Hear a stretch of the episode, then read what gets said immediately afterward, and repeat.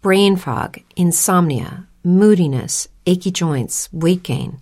Maybe you're thinking they're all just part of getting older, or that's what your doctor tells you. But MIDI Health understands that for women over 40, they can all be connected. Hormonal changes that happen during perimenopause and menopause are at the root of dozens of symptoms women experience, not just hot flashes.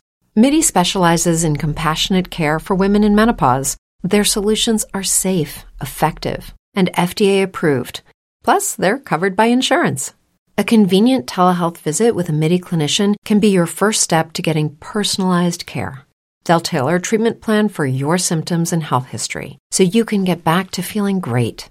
91% of MIDI patients get relief from symptoms within just two months. When your body changes, your care should too. Book your virtual visit today at joinmidi.com. That's joinmidi.com. Hello, it is Ryan, and I was on a flight the other day playing one of my favorite social spin slot games on chumbacasino.com. I looked over the person sitting next to me, and you know what they were doing? They were also playing Chumba Casino. Coincidence? I think not. Everybody's loving having fun with it. Chumba Casino is home to hundreds of casino style games that you can play for free anytime, anywhere, even at 30,000 feet. So sign up now at chumbacasino.com to claim your free welcome bonus. That's chumbacasino.com and live the Chumba life. No purchase necessary. Group. Void prohibited by law. See terms and conditions. 18 plus. Ever since the time of the late Baron Stott Wartenheim, Mr. Verloc answered in subdued tones, and protruding his lips sadly, in sign of sorrow for the deceased diplomat. The first secretary observed this play of physiognomy steadily.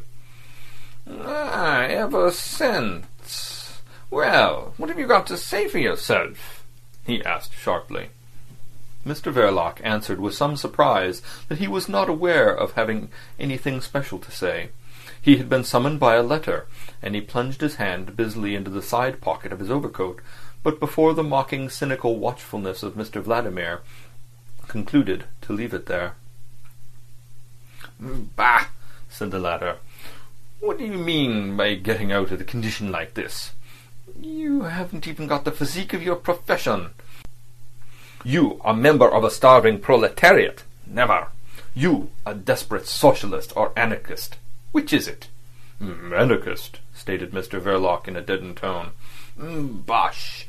went on Mr. Vladimir without raising his voice. You startled old Wurmt himself. You wouldn't deceive an idiot. They are all that, by the by, but you seem to me simply impossible. So you began your connection with us by stealing the French gun designs, and you got yourself caught. That must have been very disagreeable to our government. You don't seem to be very smart. Mr. Verloc tried to exculpate himself huskily. As I've had occasion to observe before, a fatal infatuation for an unworthy... Mr. Vladimir raised a large, white, plump hand. Ah, yes, the unlucky attachment of your youth. She got hold of the money, and then sold you to the police, eh? The doleful change in Mr. Verloc's physiognomy, the momentary drooping of his whole person, confessed that such was the regrettable case. Mr. Vladimir's hands clasped the ankle reposing on his knee. The sock was of dark blue silk. You see, that was not very clever of you. Perhaps you are too susceptible. Mr. Verloc intimated in a throaty, veiled murmur that he was no longer young. Oh, that is a failing of which age does not cure, Mr. Vladimir remarked with sinister familiarity. But no, you are too fat for that. You could not have come to look like this if you had been at all susceptible. I'll tell you what I think is the matter. You are a lazy fellow. How long have you been drawing pay from this embassy? Eleven years, was the answer after a moment of sulky hesitation. I've been charged with several missions to London, while His Excellency Baron Stott Wartenheim was still ambassador in Paris. Then, by His Excellency's instructions, I settled down in London. I am English. You are, are you, eh? A natural-born British subject, Mr. Verloc said stolidly. But my father was French, and so... Never mind explaining, interrupted the other. I dare say you could have been le- legally a Marshal of France and a member of Parliament in England, and then indeed you would have been of some use to our embassy. This flight of fancy provoked something like a faint smile on Mr Verloc's face. Mr Vladimir retained an imperturbable gravity.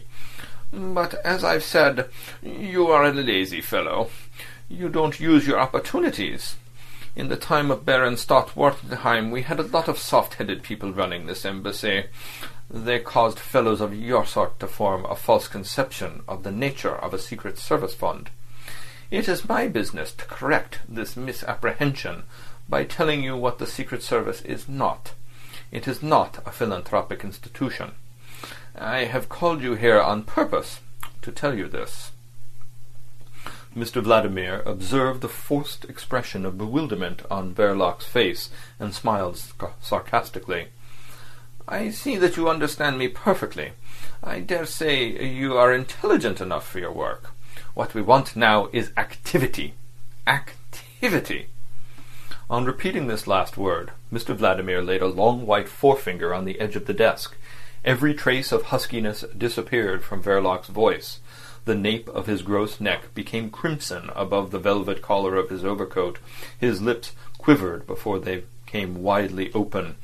Mm, if you'll only be good enough to look up my record, he boomed out in his great, clear, oratorical bass, you'll see I gave warning only three months ago on the occasion of the Grand Duke Romuald's visit to Paris, which was telegraphed from here to the French police, and...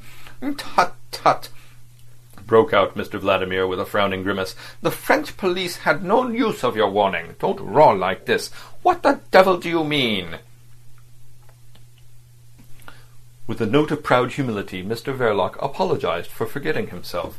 His voice, famous for years at open-air meetings and at workmen's assemblies in large halls, had contributed, he said, to his reputation of a good and trustworthy comrade. It was, therefore, a part of his usefulness. It had inspired confidence in his principles. Mm, I was always to put up to speak by the leaders at a critical moment, Mr Verloc declared with obvious satisfaction. There was no uproar above which he could not make himself heard, he added, and suddenly he made a demonstration. Allow me, he said. With lowered forehead, without looking up swiftly and ponderously, he crossed the room to one of the French windows. As if giving way to an uncontrollable impulse, he opened it a little. Mr. Vladimir, jumping up, amazed from the depths of the armchair, looked over his shoulder, and below, across the courtyard of the embassy, well beyond the open gate, could be seen the broad back of a policeman watching idly the gorgeous perambulator of a wealthy baby being wheeled in a state across the square. "Constable!" said Mr Verloc with no more effort than if he had been whispering and Mr. Vladimir burst into laughing on seeing the policeman spin round as if prodded by a sharp instrument. Mr Verloc shut the window quietly and returned to the middle of the room. With voice like that, he said, putting on the husky conversational pedal, I was naturally trusted, and I knew what to say, too. Mr. Vladimir, arranging his cravat, observed him in the glass over the mantelpiece. I dare say you have the social revolutionary jargon by heart well enough, he said contemptuously. Vox et... Uh, you haven't ever studied Latin, have you? No, growled Mr Verloc. You do not expect me to know it. I belong to the million. Who knows Latin?